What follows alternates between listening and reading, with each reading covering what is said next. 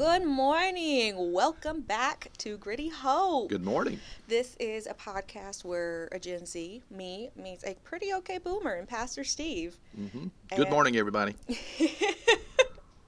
And we just sit down, talk about topics that maybe just aren't like a little, that most people don't really want to talk about. Mm-hmm. Uh, today we're going to be talking about a very not so fun topic to talk about in the church, which is um, why there's a gap in Mhm. in generations. Like we have the children's, then the youth, nothing there, and then Yeah, and then and then and then you sort of get up to Gen X after Right. that. Yeah, yeah. We're we're talking about the very um, disturbing absence Mhm. of younger generations in the in the church today in America. Very disturbing to me as a pastor, and Yeah. a lot of people uh, just that are in the church just let it go Oh, un- yeah. unnoticed. Um, you know, uh, but if we're going to be here as the church in the future, uh, it is your generation Yeah. that's going to be the leaders then. So, uh, and I think the church is going to look very different in the future than it does today. Right. And a lot of people are mourning that. A lot of the ol- older generations are mourning the fact that the church is not going to look the same as, as it is today. I actually am celebrating that fact Mhm. uh, simply because I don't th- I don't even think we're the same church we were five years ago, No. and especially not the same church we were 30 years ago when I entered ministry. Mhm. So, um, yeah, and so. Uh, and Katie hangs out with all kinds of folks her age, whether they're Christian or non-Christian or Yeah. questioning their faith or you know agnostic atheist whatever um, and so she has uh, written an essay. And she's sort of got a title for it tell us what the title is Yeah, before I get into the title, if you're if you're listening to this, this is our second episode, yeah and you've somehow liked us enough to, To come back. to come back. uh, Wow. in that first episode we were kind of rambling and trying to find our way a little bit so Yeah. Yeah. And if and if you like listening to stuff like this, um, just give us a share, follow the podcast.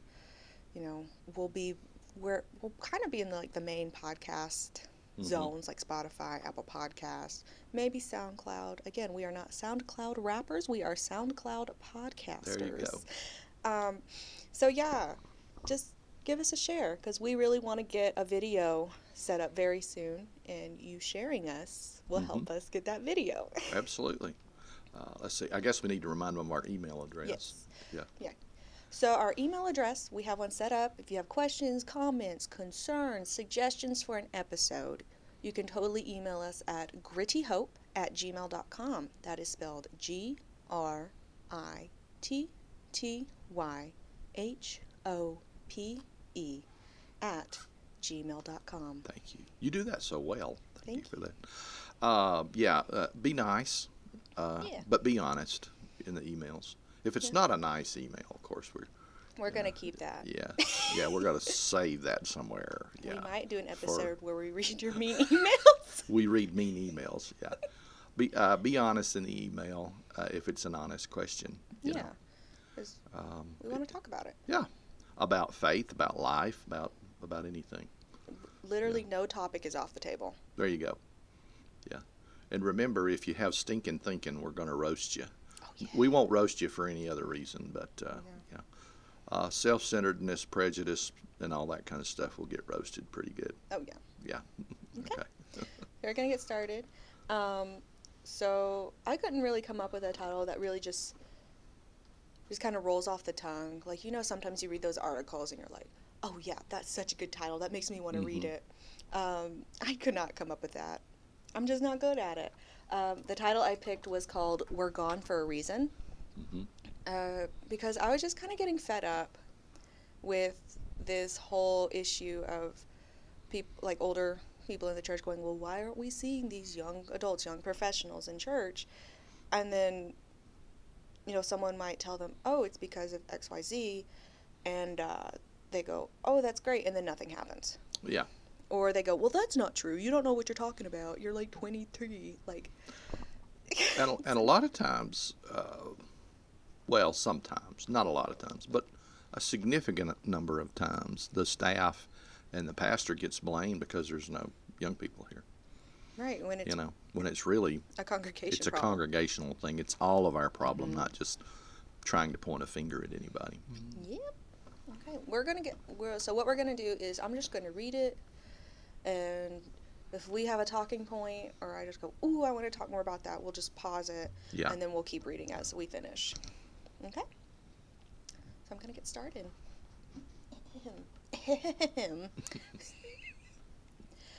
There's a question that is asked so often. Books are written on the topic.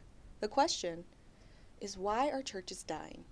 Reading the book, The Autopsy of a Deceased Church, is one of the best ways to answer the question.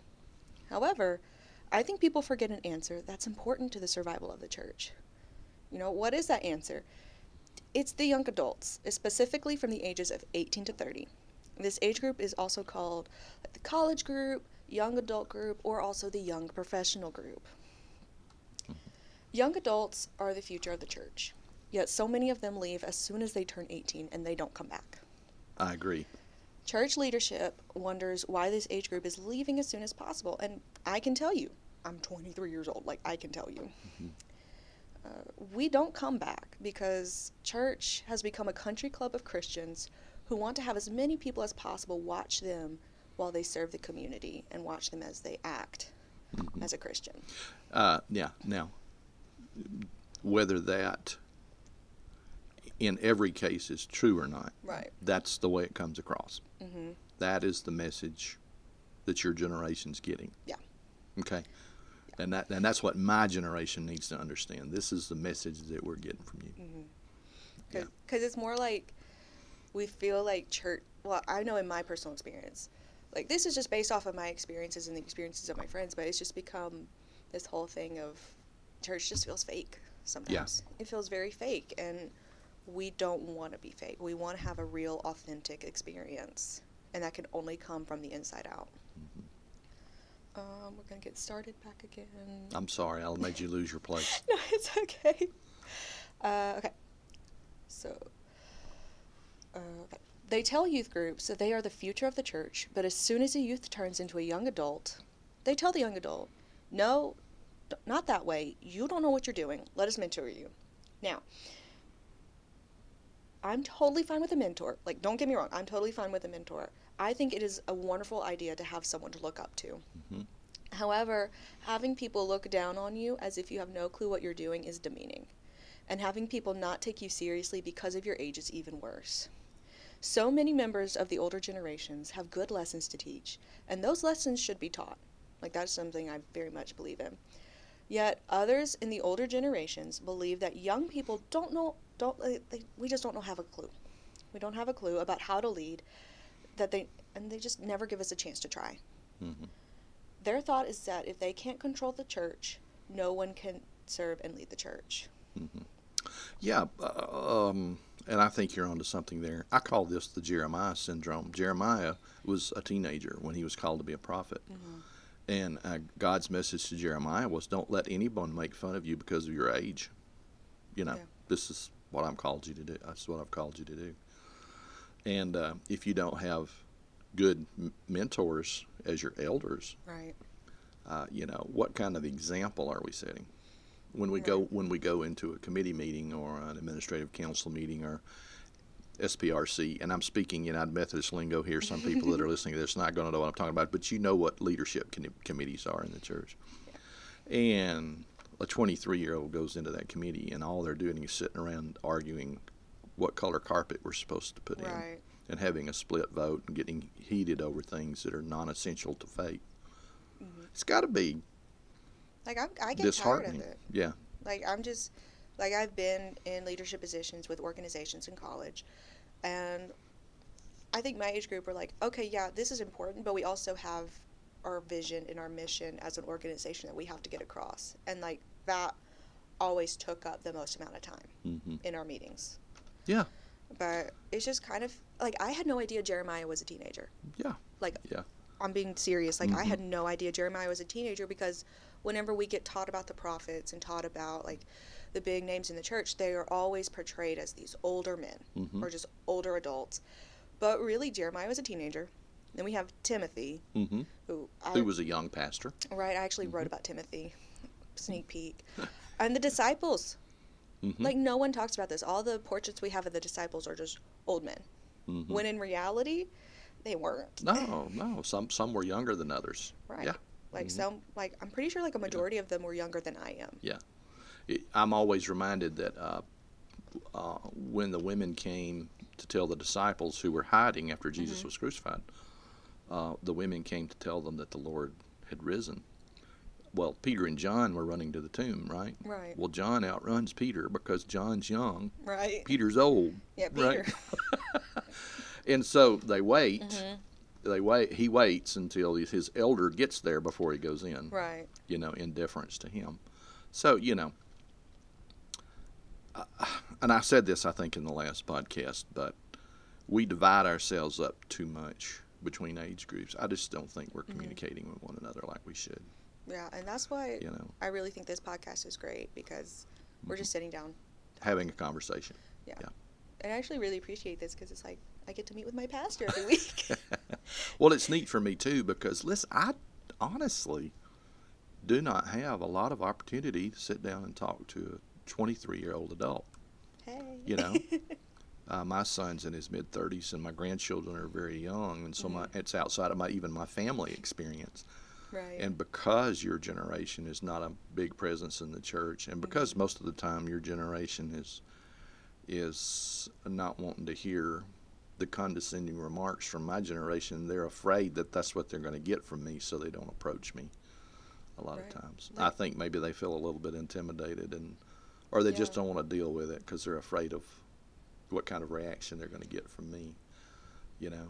well, I've been like um, telling my friends about you. Well, thank. I hope it's good. Thank you. yeah, I just like share some of your most memorable quotes Yeah. to them because I'm like, y'all, my pastor's funny. Y'all just need to come to church. he roasts people. He has funny quotes. Like you should just hear him like talk about the story of Joseph. like that's Yeah. my favorite quote you've Yeah, ever I know done. that that one stuck. If I get up the courage, we might mention that one in the future. So you, maybe maybe next time we'll go there. Maybe next time. Yeah, but you know, when I'm preaching, I try to be real. Right. You know, we're flesh and the blood people. Right. Uh, we, you know, we live in this flesh. We're not. We are Mhm. spiritual beings, but we own this flesh for now, Right. this mortal flesh, and we have to live in this world. I want to, I want us to be prepared for the next world, but we got to live in this one. And Christ has called us to transform this one.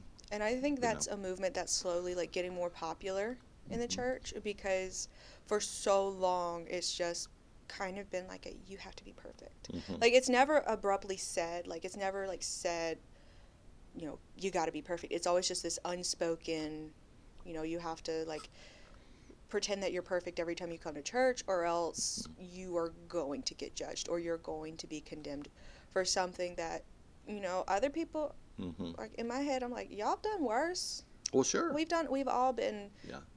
excuse me we've all made mistakes What I have tried to do is is when I if I if I'm preaching on sin, I include myself in that group of sinners. and i don't think pastors I- do that know, enough and I don't think we do that enough. Hey, you know, or I'll say, hey, let me tell you what a hot mess I was this week. You know, Mhm. uh, what happened this week. This is how I messed up. right Um, I think people need to know that their pastor's human too. right and i You don't know. think that's done enough I don't think so either. I have been in worship services where I have been preached down to and condescended to. oh yeah i hate those and, sermons and I have I have been in worship services where the pastor says, "You know what? I'm right down here in the dirt with you, and Mhm. uh, and we're trying to follow Jesus together in this." So, Yeah. and uh, and I think maybe that's probably why. Well, I'll just be very honest with you. When I was your age, you probably wouldn't catch me in a church. Yeah. You know. Uh, you know, when I was a teenager, I've been in a lot of worship services. right When it was over with, I have said under my breath, "Thank God that's over with." oh yeah you so know, have i and, You know. yeah Uh-huh. like i was in high school and stuff and it was near the time where i was like about to go to college and i was just so ready to leave my home church like i was just ready to leave because i did not want to be here anymore i didn't want Mhm. to deal with what was going on in the church anymore and i just left i didn't go to church for two years Mhm. a because um, I did marching band where I was basically working every weekend. hmm And Sunday was my one day to do laundry, catch up on homework, anything that was due for Monday. And then junior year, I actually got a job at a church.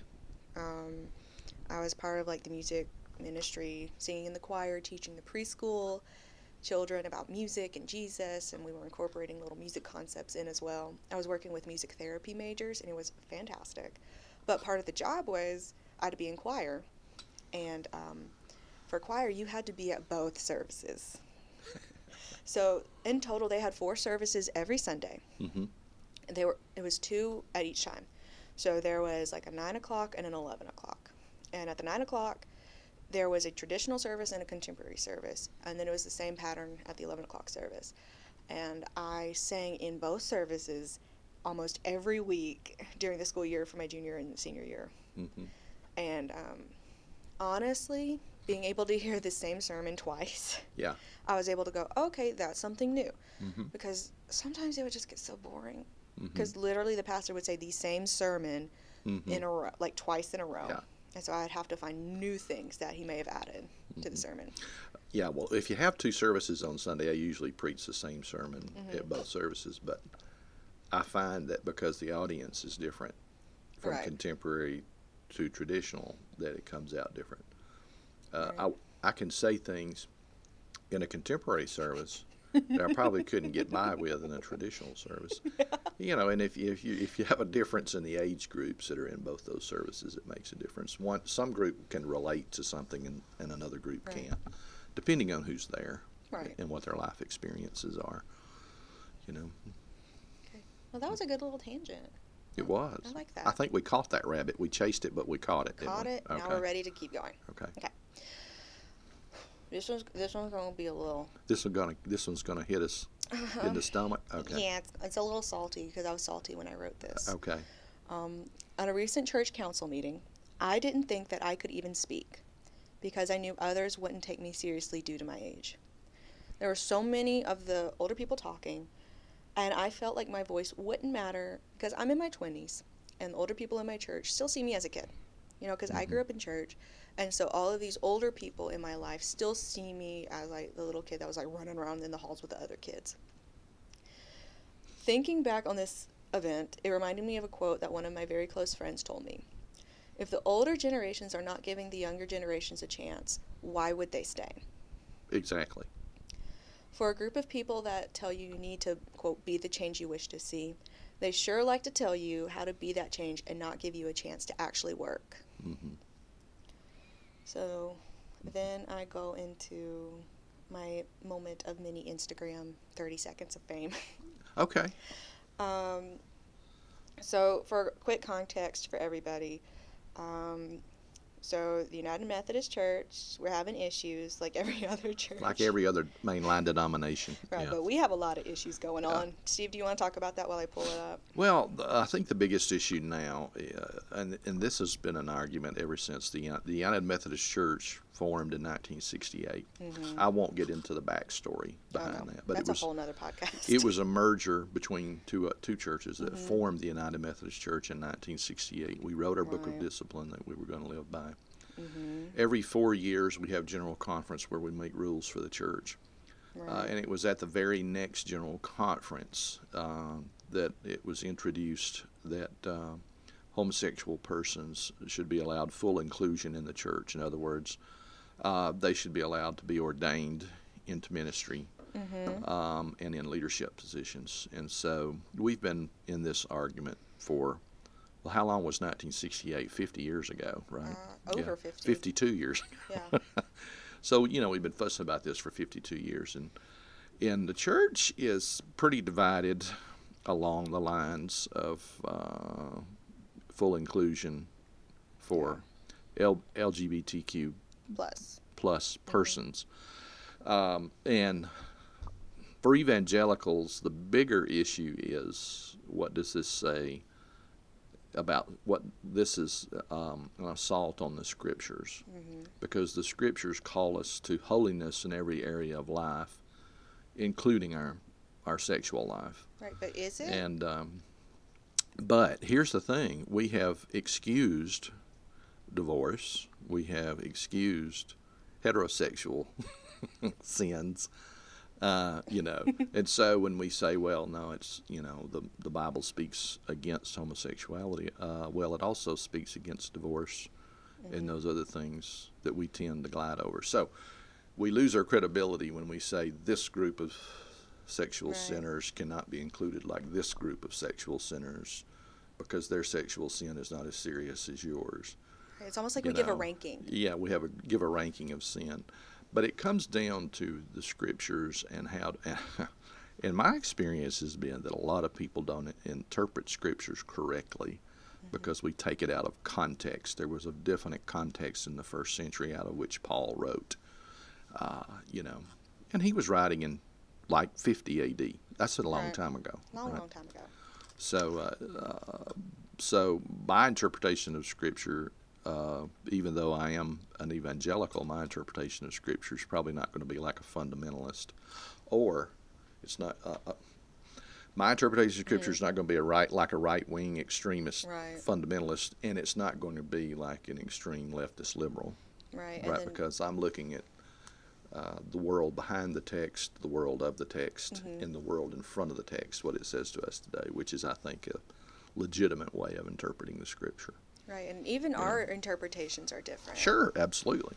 Because I feel like as we're going we're about to get a little deep before we get to the neck before we like dive in. Yeah. But I feel like my interpretation is definitely more like I read and I try to find as much context as I can, but at the same time, there's kind of like this part of me that's like, as much of like a do no harm hmm kind of mentality, because I'm like, okay, we're saying this, we're saying this group of people cannot be included in the church, but yet we're allowing a lot of weird stuff. That happens. Yeah. Right. So what's the difference? Eh, Yeah. Well, That's that- my biggest question And that's I'm why that's out. why we don't. That's why we lose our credibility hmm when we say we're not going to accept this sin, but we're going to accept this one.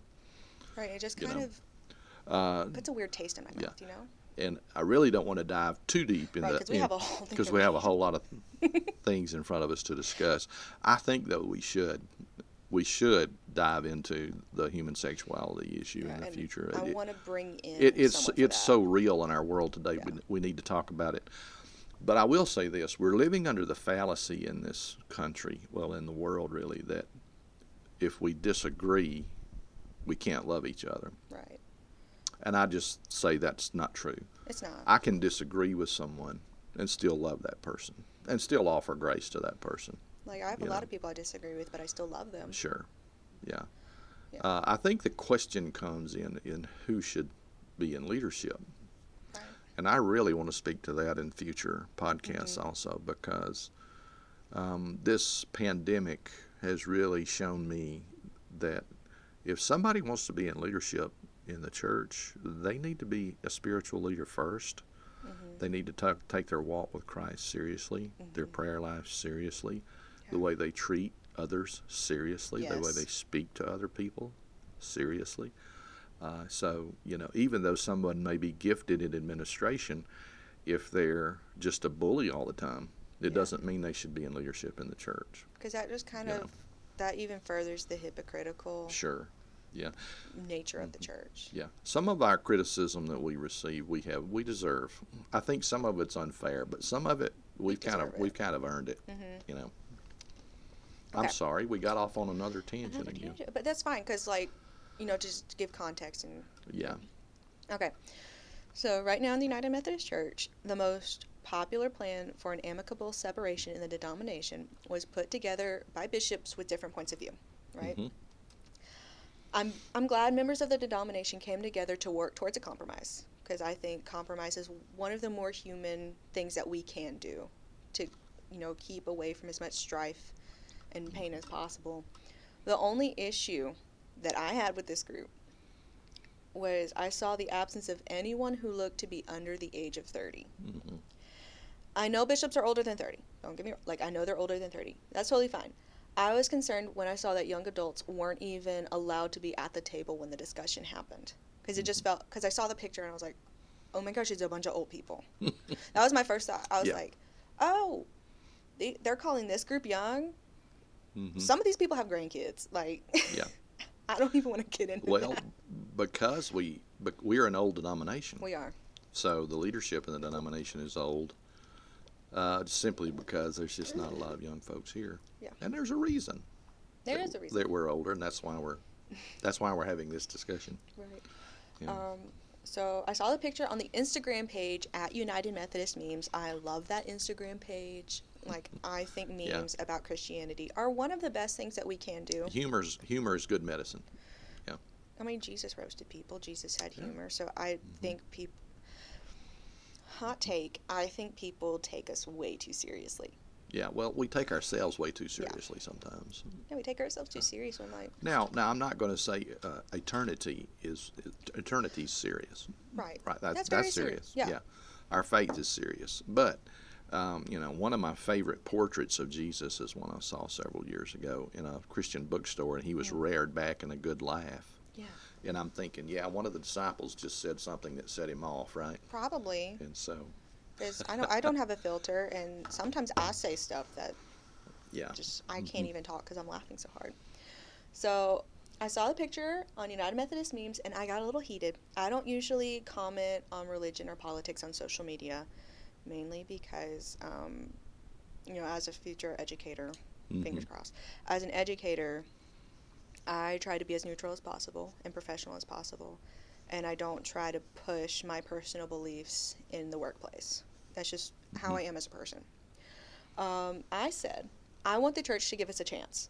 I think younger people are being pushed away by the quote, we've always done it this way mentality. We haven't been given the chance to let our voice be heard because our voice isn't seen as a valid voice in the conversation. Mhm.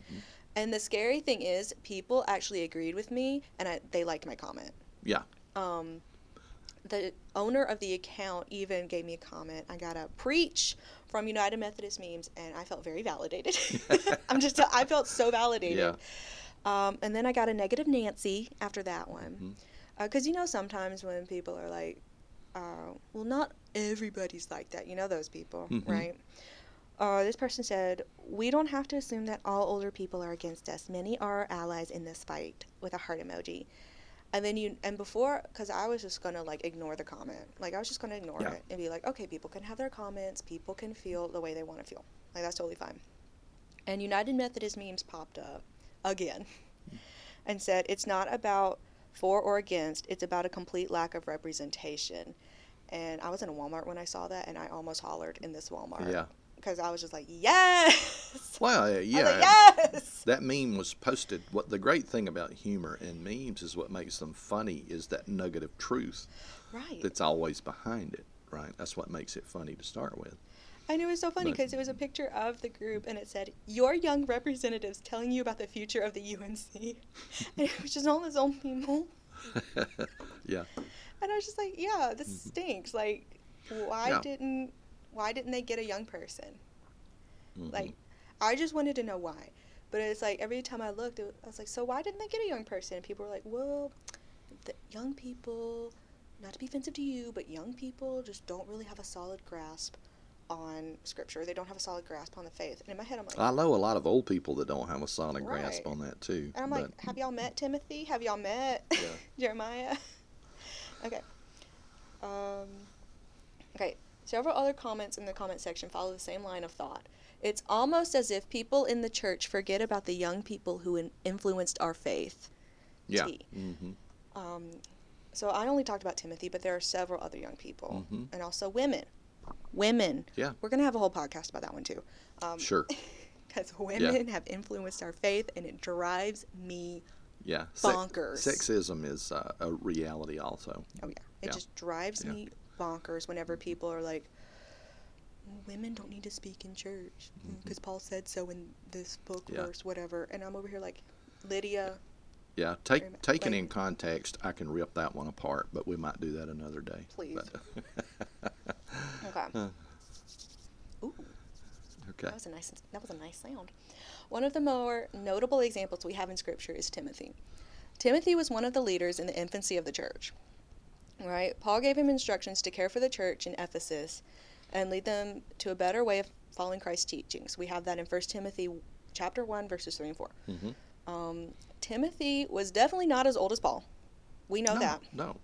Uh, he was young, which probably made the older members of the church not take him seriously as a leader, which is what they needed to be doing, right?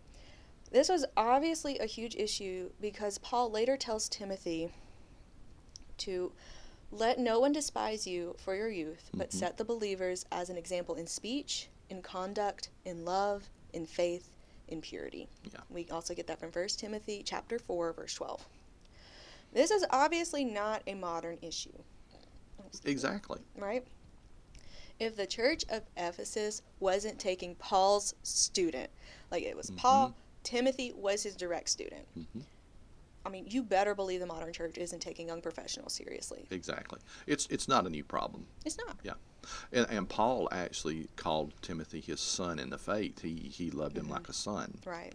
Um, you know, and uh, uh, because Paul had a Damascus Road experience where he- Jesus spoke to him in a blinding light, Right.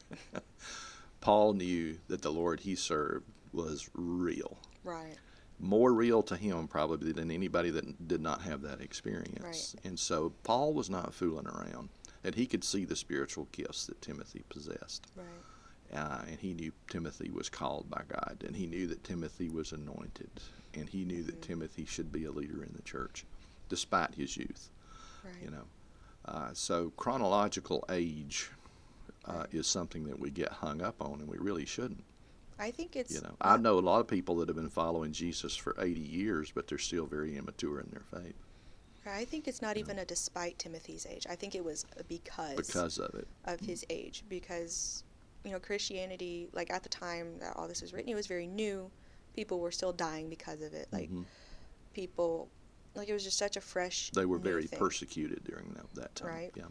and just having a young face I think it was like a young face gives hope Absolutely. that people are passing on this message of hope and of love and of a promise that you know God does have a plan. God loves us and he's going to protect us and he's going to keep us going hmm and because having that young generation step up and having the young generation you know just step up and show up i think it should be a message of faith and hope to the older generations because it's like yeah we're carrying this on we're carrying on the faith and we're carrying on the traditions but at the same time i think older people kind of get scared of it because they see it this is from my point of view i think they see it as kind of like a the young people are taking over they don't know what they're doing They're going to change everything. right and that's the point Yes, that's the point. that's yes. the whole point Yeah. Uh, and you know, uh, we tend to uh, come to church and bolt the pews to the floor and sing "We Shall Not Be Moved," you know Mhm. that sort of thing, which is an old hymn, by the way, in case you don't know. Anchored in Jehovah, I shall not be moved. Well, a lot of people Ooh, won't be moved. quote. Uh, uh, uh, we're not, you know, a lot of people are not going to be moved no matter what. And, you know, there, there's actually a couple of books out there. Yeah. One of them is Who Moved My Pulpit, you know. But it was a story about a pastor who changed the pulpit and it got moved back again because that's the pulpit that's right. supposed to be there that great Uncle Bo donated to the church and carved with his own hands and that sort of thing. And we so get caught up in tradition that we lose our mission right. and we lose our vision. You know, Yep. there's there's a place for tradition as long as it doesn't become our god. Right. And I think You know, I think people my age, I personally I like traditions. I Mhm. like I like having like some of the traditional aspects, sure, but I also like bringing in a more modern twist to it. Like I love like it's kind of like I was talking to my mom about this last night. I talked to my mom about okay. I talked to my mom about everything because Mhm. me and my mom are just really close because I'm an only child. that's good. That's a good thing. right? Yeah. And I'm really close with my mom, and we were talking about it last night. Um, because you know I like to prepare for the podcast. I like to be a prepared professional woman, you know. and um, I'm sorry, your kind of okay boomer blows that out of the water for you. no, no, you're great. You're kind of like that fun uncle no one wants to talk to at Thanksgiving because they know that the uncle's gonna roast them. Okay. But like all the young people just like kind of hang out with the uncle, so we can like talk trash about everybody. It's like that quote from Steel Magnolias, like if you don't have anything nice to say about anyone, come sit by me. Like Okay. Steel Yeah. Magnolias, I remember that. right? Um, and we were talking about it, and we were like, it's kind of like a fish. You know, fish don't sleep. They have to keep moving and they have to keep going on. They might visit the places where they've been, but they have to keep moving forward. Right. forward. So I think it's good to like still have like those traditions, but I think we need to keep moving forward as a church. Sure. Like the United Methodist Church, we recognize uh, communion and baptism as our sacraments, and we also have traditional elements like the Apostles' Creed Mhm. and like Advent. I love Advent. The, the seasons of the Christian year. Right, I Yeah. love that. Mhm. I, I think we should be incorporating that more. And I think contemporary churches, another hot take, I think contemporary churches should be including yeah. the liturgical calendar and including more of our traditions because there are so many people who join the church who don't really know why we have candles before Mhm. Christmas, who don't know why we have different colored candles. hmm And I think that's just really fun as a way to I have think I think that needs to be a topic of one of our podcasts in the Mhm. future. We'll talk about the seasons of the Christian year that run in a cycle. Oh, you know, yeah. from Advent through Pentecost. Mhm. You know, um, because there are seasons. A lot of people don't know. Uh, you know, Easter is not one Sunday; it's a season of fifty days. We, we call it the Great Fifty Days, Mhm. where we celebrate for fifty days the resurrection of our Lord. You know, Lent is is forty days. You know, well, it's a time of repentance and preparation, just like the children of Israel spent 40 years in the Mhm. wilderness. Noah was 40 days, you know, in the flood, and, Right. and we celebrate Lent for for 40, for 40 days, and Mm-hmm.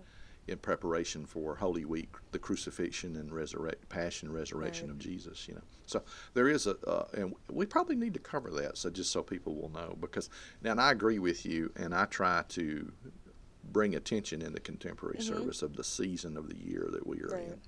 I probably don't do it as much as I should, but I do try to recognize the season of the year that we're in.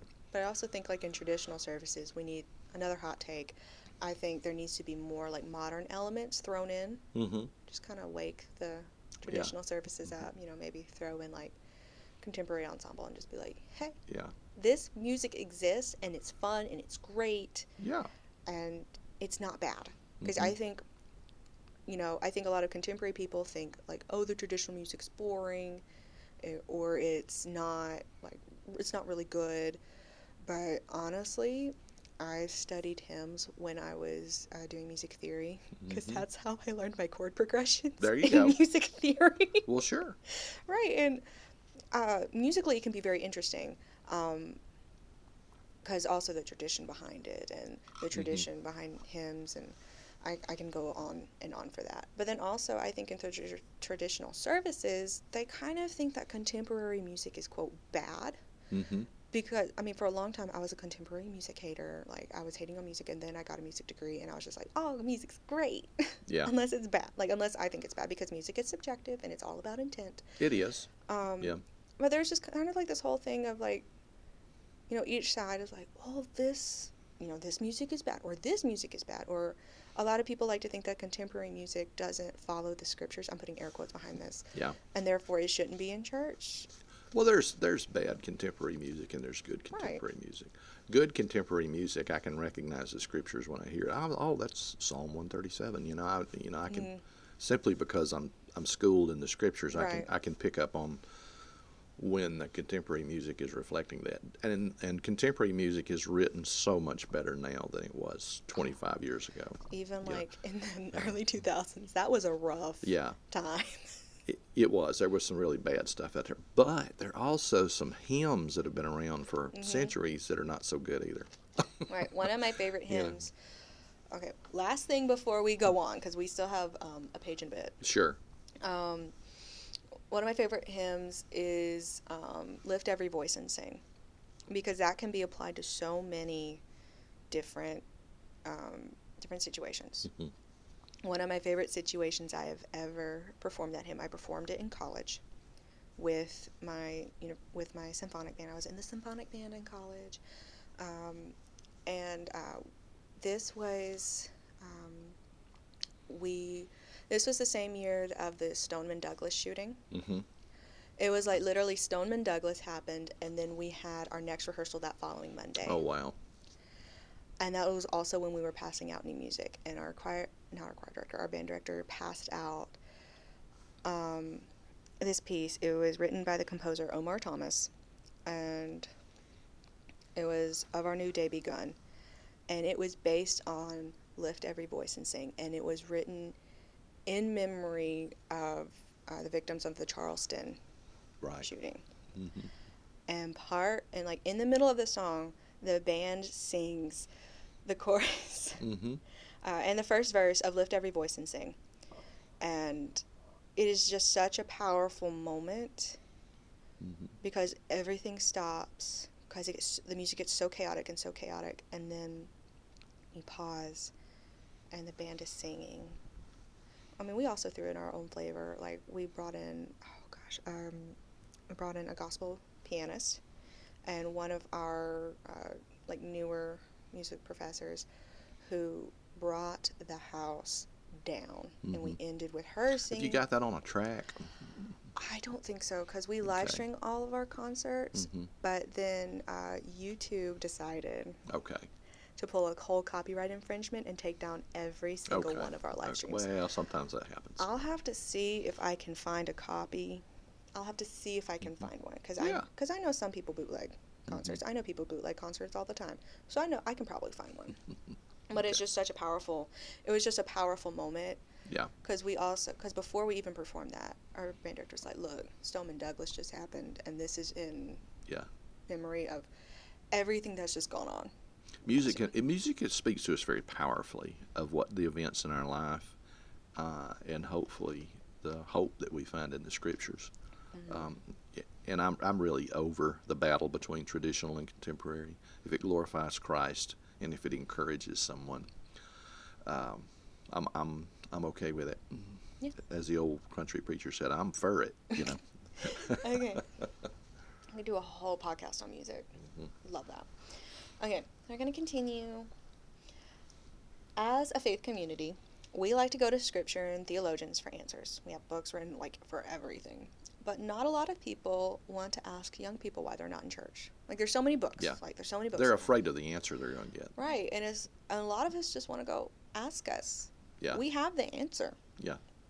Um, I don't think there's a specific people for why young people don't go to church. Like when I, I was like, I, I don't know. Mm-hmm. I don't know if there's a book that's specifically on why the young professional group does not want to go to church. Yeah. There's there's some out there we can pull some from Right. that. Yeah. Um, so I did the natural thing that any persons would do to find, like any Mhm. person would do to find answers. I went to the internet, right, and I went on Facebook, Social media. Yeah. social media, because most of my friends are in my Sure. age group. I made a post asking my friends to help me out. Uh, 21 of my friends commented on my post because I just said, "Hey, I'm doing a writing project. Does someone like? Does anyone want to help me?" Because I was expecting like maybe four or five people, and I had over 20 people comment to volunteer. Um, of those 21, I reached out to nine people. Mm-hmm. It was kind of like the first few people that like commented, or I even had people message me asking to help, and I said, "Okay, that's cool." Um, I reached out to nine people, with two of those people having a connection to our home church. Right. So, two, of those people, two To of them, to have connections to our church. Okay. yes. Um, of the nine, I was able to talk to 7 Mm-hmm. including those two. Um, there were three men and four Mhm. women. Okay. Um, an interesting trend that I saw was that all of the men that I talked to were not currently attending church. Right. And all of the women I talked to were currently attending church. Hmm. Yeah. Um, the answers I received from my friends were eye opening and not surprising. They weren't surprising. Right. It was just kind of like a validating moment. Um, and I have like a few of my more powerful quotes. Um, I have changed all names for privacy reasons, especially Mhm. for um, Yes. my male friends, because especially like I don't know if you're if you're listening to this up north, I don't know if y'all get it, but down here, if someone quote outs you as not going to church or not being religious, it, you're, Yeah. you are suddenly turned into like this Yeah. social pariah. Like yeah. That we don't want that to happen. Right. No. So this is really just to protect my friends. Um, so this question I asked everybody who I, who I talked to, and I was like, "So why do you think the 18 to 30 age demographic is one of the smallest in the church?"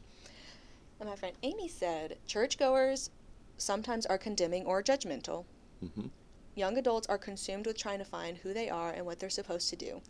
They avoid the church because of the religious people who are stuck in traditional ways instead of creating an environment where young adults can figure out life and faith on their own." Wow.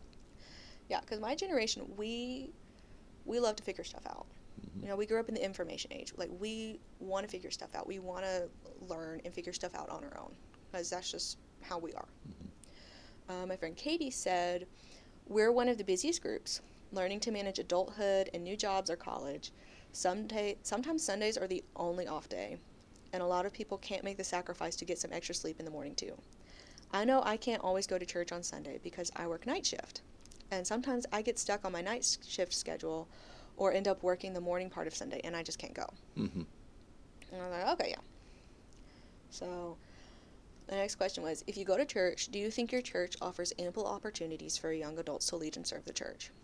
And Allison, my friend Allison, said, Yes, my church offers opportunities for people of all ages. We are the church. We're supposed to support the older members and raise up the younger members.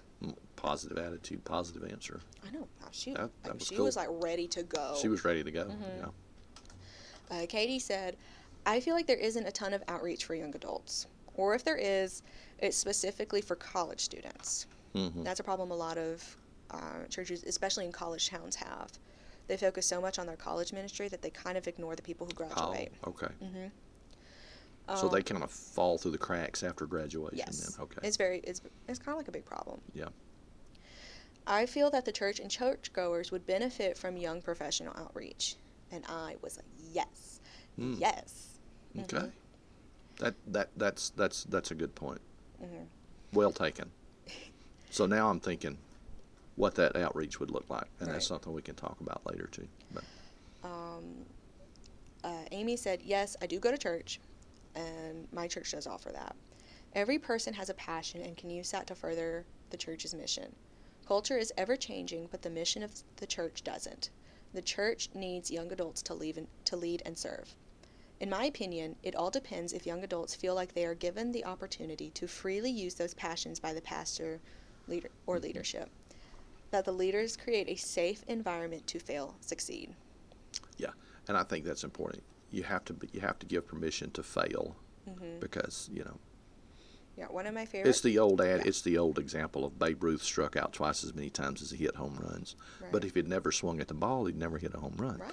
You know, so got to keep swinging. Yeah, one of my favorite quotes comes from the MythBusters TV show. hmm Adam from the MythBusters when he said, "Failure is always an option. Sure. Always. Yeah. Like it is always an option." hmm Um, I put that in my teaching. I put that in playing. I put that in almost everything I do because failure is always an option.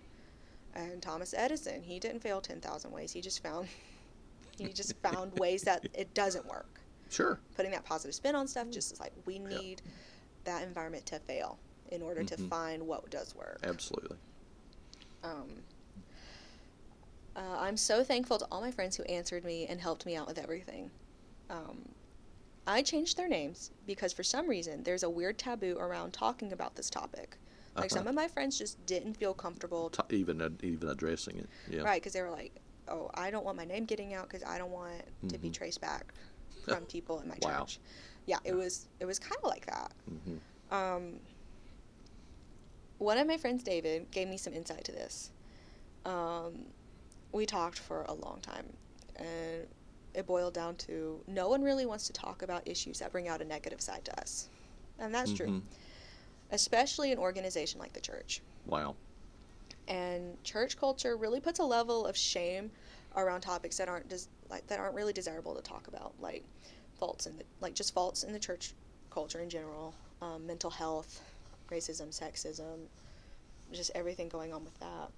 Shame and fear are the two main tools that the church uses to suppress any critique or question that someone raises, Mm. and that's true.